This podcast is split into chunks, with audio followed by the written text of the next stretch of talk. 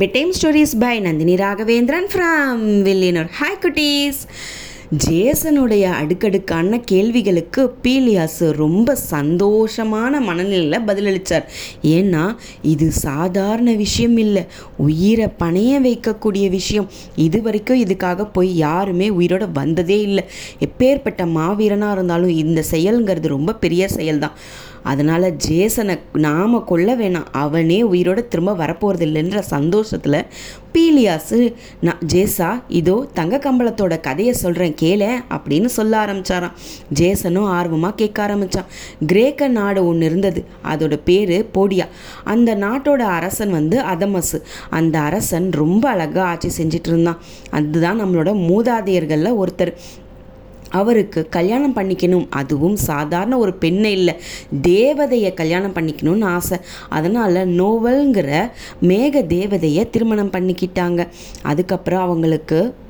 பிரிக்ஸசு அப்படின்ற ஒரு குழந்தையும் பிறந்தது தன்னுடைய மகனை நல்லபடியாக வளர்க்கணும்னு ரெண்டு பேருமே முடிவெடுத்து ரொம்ப அழகாக வளர்த்துட்டு இருந்தாங்க இருந்தாலும் அவங்க தான் மேக தேவதையாச்சே ராணியாக அந்த அரண்மனையை அலங்கரிக்க முடியாது இல்லையா அதனால் வெளியில் போய்கிட்டும் வந்துக்கிட்டும் போய்கிட்டும் வந்துக்கிட்டும் இருந்தாங்களாம் இதை பார்த்து அவங்க மேலே பொறாமப்பட்ட சூழ்ச்சிக்காரர்கள் நிறைய பேர் சேர்ந்து அரசர்கிட்ட வந்து சொன்னாங்களாம் ராணியால் நிரந்தரமாக இங்கே இருக்க முடியாது அதனால் நீங்கள் ராணியை வேறு ஒரு பெண்ணை திருமணம் பண்ணிக்கணும் அப்படின்னு சொன்னாங்களாம் அவரோட எண்ணத்தை மாற்றி விட்டுட்டாங்க அதனால் எல்லாரும் சேர்ந்து சொன்ன முடிவுக்கேற்ற மாதிரியே இனோவா அப்படிங்கிற ஒரு ராணியை திருமணம் பண்ணிக்கிட்டாரு அதுக்கப்புறம் நோவல்ன்ற அந்த மேக தேவதையும் அவங்களோட வாழ்க்கையில் குறுக்கிடவே இல்லையாம் அதே போல் பிரிக்ஸஸும் நல்லபடியாக வளர்ந்துக்கிட்டே வந்தார் அந்த நேரத்தில் இனோவாவுக்கு குழந்தைகள் பிறந்தது அதாவது புதிய ராணிக்கு ராணிக்கு குழந்தைகள் பிறந்ததும் ராணியோட மனசில் என்ன தோணுச்சு அப்படின்னா நமக்கு குழந்தைகள் பிறந்திருந்தும் என்ன பிரயோஜனம் முதல் குழந்தையான பிரிக்ஸஸை தானே அரசராக ஆக்குவாங்க அப்போனா நம்ம குழந்தைகள்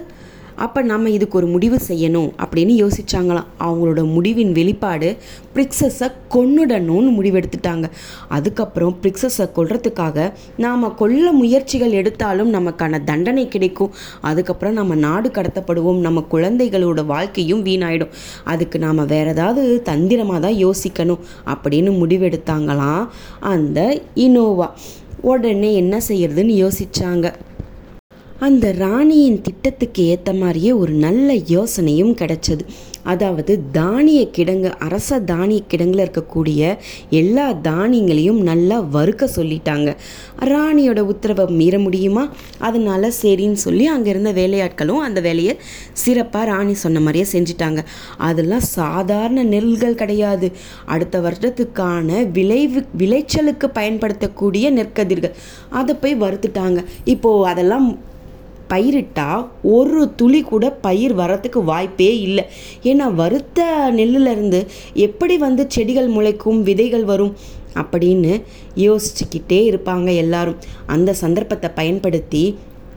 ராணி எல்லார் மனசுலேயும் நஞ்ச கலந்துட்டாங்க ஊர் மக்களும் ராணி சொல்கிறது தான் உண்மைன்னு நினைக்க ஆரம்பித்தாங்க ராணி என்ன சொன்னாங்க அப்படின்னா ஏதோ பெரிய தெய்வ குத்தம் நடந்துருச்சு இதுக்கு நாம் சரியான முயற்சி எடுக்கலைன்னா பெரிய ஆபத்துக்கள் நம்மளை தேடி வந்துக்கிட்டே இருக்கும் அப்படின்னு சொன்னாங்களாம் இது மட்டும் இல்லாமல் மேக தேவதை வந்து நமக்கு தண்டனை கொடுக்கறதுக்காக தான் இப்படிலாம் செய்கிறாங்க அதுவும் இல்லாமல் அவங்களால இந்த வாழ்க்கையை வாழ முடியாததுனால இப்படிலாம் நடந்துக்கிறாங்க அப்படி இப்படின்னு இல்லாததையும் பொல்லாதையும் இனோவான்ற ராணி பண்ணி எல்லார் மனசுலையும் நஞ்சை கலந்துட்டாங்க இதன் விளைவாக என்ன செய்யறதுன்னு யோசிச்சுட்டே இருந்தாங்களாம் இதுக்கேற்ற ஒரு ப நல்ல பதில் கிடைக்கணும் அப்படிங்கிறதுக்காக ராஜா என்ன செஞ்சார் அப்படின்னா தன்னுடைய ஆட்களை அனுப்பி கடவுள் கட்ட வாக்கு கேட்டுட்டு வாங்க அப்படின்னு சொன்னாங்களாம் அதுக்கப்புறம் என்னாச்சு அடுத்த பகுதியில்